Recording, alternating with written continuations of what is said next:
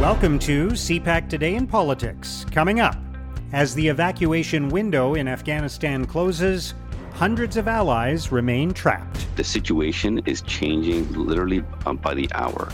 I'll be getting a detailed uh, briefing um, uh, shortly uh, on, on, the withdrawal plan. But one thing I can assure you that we will try, we will continue to bring out as many Afghans uh, as possible. The Liberals propose raising the corporate income tax rate on large banks and insurance companies. This pandemic has been really hard on so many Canadians, on so many small businesses. But the truth of it is that for some businesses, it's been really good. Look no further than the financial institutions. Big banks and insurance companies have been doing very well over these past many months. And Erin O'Toole unveils the Conservatives' Mental Health Action Plan. In 1998, Swissair Flight 111 crashed off Peggy's Cove in Nova Scotia. My Air Force squadron responded, as did the Navy, first responders, and fishermen nearby. I saw how the exposure to trauma impacted some of my colleagues. It's Thursday, August 26th. I'm Mark Sutcliffe. Let's get right to the top stories from the campaign trail this morning. We're joined by National Post columnist John Ivison. Good morning, John. Morning, Mark. As Justin Trudeau travels the country, and recently you've been traveling with him covering the campaign, he's been making announcements and talking about the future, but having to answer a lot of questions about Afghanistan and the government's handling of the situation there, the efforts to help people who have helped Canada in the past. So, how has this been affecting his campaign, and how is the Prime Minister responding to calls that he should be more focused on that and less on the election? Well, it's it's pretty much derailed this campaign. Was one of the factors derailing it. Uh, you know, things have not gone particularly well in that the day that he called the election, the Taliban marched into Kabul. So, you know, I think ever since then, people have been, while the timing of an election is never, you know, nobody ever wants an election, but this one in particular, people are con- contrasting the, the fate of those people who have helped Canada with the ambitions of Justin Trudeau. And you know, it's quite clear that while he says he's getting regular briefings on the situation, that he's only got one eye on the situation because, you know, we're, I've been with him this week. We've been in seven provinces. We, flew to we flew to uh, Vancouver from Hamilton. We flew from Vancouver to Quebec City, which is where we are right now. You know, all of that time he's out of contact. He's not being briefed. He's not thinking about Afghanistan. And you know, clearly Canada's response has been less than ideal. And I think, you know, frankly, our uh, the, what what Canada did prior to the Taliban taking over was inadequate too. So it's so it's it's shadowed the whole campaign, and I don't think he's been offering satisfactory answers or, or not answers that I think are satisfactory to the Canadian public as far as how he's handling it. And what should Canada be doing right now? What what uh, there, there's uh, I know the other parties have have been criticizing the government's handling of the issue, but uh, what is it that Canada could be doing that it's not doing? Well, that's harder to say. I mean, I'm not on the ground. I don't know what the, the constraints are like there, but we have we seem to have slid into a, a situation where it's a fait accompli that that we we have to deal with the Taliban. We have to recognize them. Uh, you know, he he says he he belatedly said that he wouldn't recognize the Taliban, which is a listed terrorist organization in, in Canada. But initially, Canada's response was, "We'll we'll have to wait and see what happens." You know, it is very hard to say what, what more Canada could be doing, but I think the government. This is a, a, a consequential crisis that the government should be focused on, and the government can't be focused on on it when the prime minister is really looking at it part time. All right, let's turn to what Justin Trudeau was talking about yesterday uh, in Vancouver before he was asked a lot of questions by journalists about the situation in Afghanistan. And that's uh, a plan to make housing uh, more accessible and more affordable for Canadians, particularly those buying their first home. Um, he, he talked about, in, in broad terms, about a number of measures that would uh, reduce the amount of foreign wealth in the market uh, without getting into specifics about that, um, making it easier for people to uh, to put money towards their first homes, that sort of thing. But the one specific that he emphasized was increasing the corporate income tax rate by 3% on large banks and insurance companies for their profits over a billion dollars. Um, and this steps into the territory that that uh, NDP leader Jagmeet Singh has been trying to claim as his own. Um, it, the the NDP has proposed raising the corporate income tax rate across the board by three percent. So. Um, let's talk more about, about this issue and, and what it means for the Liberal campaign.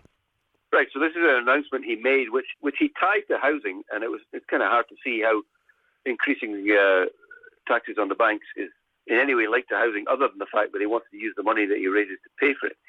Now, previously, he has uh, the Liberal Party has voted against NDP proposals to, to tax quote unquote excess profits uh, from the pandemic. Uh, he's now turned around and, and, and, proposed it. You know, clearly trying to to uh, to beat down NDP support. I mean, I really think that the way that they, they, they see the road to victory is stealing votes from the NDP and hammering the Conservatives on healthcare, an issue which we'll, we can turn to in a minute. But but it does all of the policy suggestions feel incremental. They all feel slightly drab. They could pretty much all have been done without us having to have an election over them. And uh, you know, you, you, look at this one in particular. It doesn't. None of it looks particularly well thought out. You look at the, the, the proposal on banks and insurance companies. Well, why banks and insurance companies? Uh, there, there presumably are other companies that have, that have made higher than r- regular profits as a result of the pandemic. Why are they not being hit? It does seem partial in a way that our taxation system is not usually. On the housing front, you know, while the system is designed, I mean, essentially we have a problem where we have too much demand and not enough supply, and yet some of the proposals in the uh, the housing plan are will stimulate demand. For example, he's, he's got a, a savings plan, but whereby uh, people under 40 can p- put money into a, a, a tax sheltered account and then withdraw it tax free. You know, clearly that will help younger people buy houses, but it will increase demand. Whereas the real problem is a supply problem, and the, the, the plan is a m- much less specific on the supply side. So I think the even while the Liberals were the instigators of this election, they don't appear to be particularly well prepared for it. There's not a great, we don't have a great policy, thick policy book the way we do with the Conservatives or the NDP, and they don't, they can't really define why we're in an election campaign, other than the fact that Justin Trudeau wants a mandate to do big things in the future. And yet, we're not hearing what those big things are in, in a lot of ways, right? Uh, because the as no, you, as you no. suggest, it's been mostly small things that have been proposed in the Liberal campaign. Yeah, I mean so the, the, the housing plan's pretty expensive, but there's nothing in there that is mind blowing as far as innovative policy. And and I think that the public's response is a collective shrug and saying, well, if it's so brilliant, why didn't you do it six years ago? You know, the NDP pointed out yesterday that house, house prices in Vancouver have gone up $470,000 for the, the average benchmark house in the six years that Justin Trudeau's been in office. You mentioned healthcare. Let's talk about that a little bit. Um, there are proposals from the different campaigns on investing in healthcare. Um, as some people would say, uh, uh, you know, despite the fact that there's not a lot of money to go around right now after all of this pandemic spending, but nevertheless, each of the party leaders is proposing putting more money into healthcare. Uh, this week, Erin O'Toole talked about giving the provinces more money to address mental health issues. Um, but there continues to be this effort by the Liberals to discredit Erin O'Toole as someone who's in favor of a two tier healthcare system, uh, even though uh, I'll point out that we already have for profit companies participating in delivery of healthcare services in this country, and we already have some things that are not covered by the government. So effectively, we have a hybrid model to begin with, even though uh, we have this this kind of sacred, uh, this this much vaunted universal healthcare system in Canada. Right, and that, that's the key point. I think that O'Toole, while he's proposed innovation, experimentation, allowing provinces to deliver services using for-profit organisations without clawing money back under the Canada Health Act, as, as the Liberals have proposed, while he's proposing that, he's proposing to do it all within the the, under the umbrella of the universal access system. And this is where I think the, the Liberals have been disingenuous because that is not the message that they're sending out on the hustings. I mean, Trudeau has, has mentioned this just about every day, and it does look like they may be getting some traction with it. There, there was a Nanos poll out yesterday. I haven't seen today's, but yesterday uh, the Liberals were up, uh, the NDP were down, and, and the suspicion is that people believe that the Conservatives, if elected, would start essentially privatising Canada's health system. That I think is is not what he is proposing, and I think that's why, for example, they were Chrystia Freeland was flagged by Twitter with the manipulated media tag uh, earlier this week. So it's uh, it's a little bit negative. It's a little bit disingenuous. It's it's a long way from sunny ways, but that is the key issue. It seems at the moment. I mean, the, the, the Liberal campaign is pretty shapeless. The whole election is pretty shapeless. But the one constant has been the Liberals knocking the Conservatives on healthcare, and that may be the route to victory. All right, we'll see what uh, happens next and where the campaign takes us uh, over the next few days. John, thank you so much for joining us today. Thanks, Mark. That's John Ivison of the National Post. We are going to continue to do absolutely everything we can to get as many people out of Afghanistan in the coming days as we possibly can.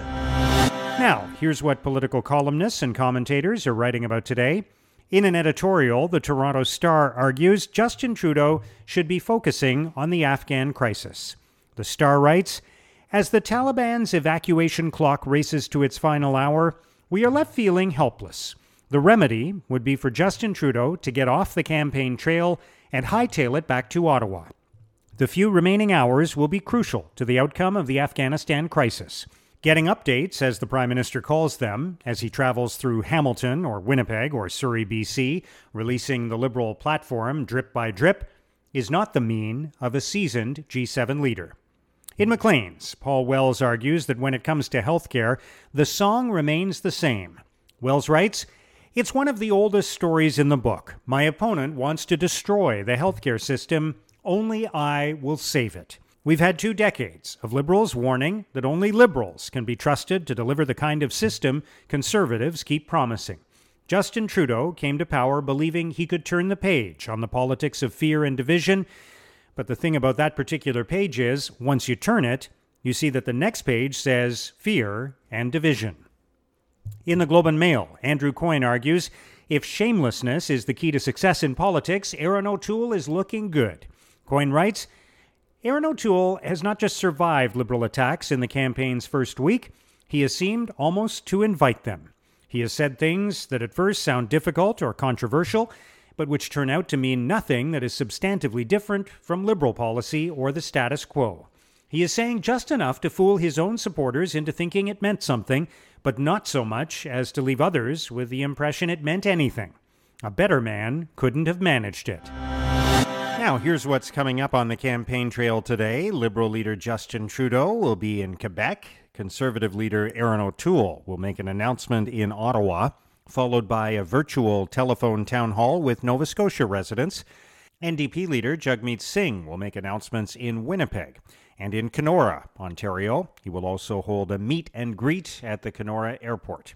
Green Party leader Annamie Paul will visit a business in Toronto before campaigning with volunteers and Bloc Québécois leader Yves Francois Blanchet will hold news conferences in Quebec City and Saguenay, Quebec. And that's CPAC Today in Politics for Thursday, August 26th. Tune into CPAC and CPAC.ca throughout the day today for full coverage of the federal election campaign. And join me for Have Your Say every weekday on CPAC at 12 Eastern Time. Our podcast returns tomorrow morning. Have a great day.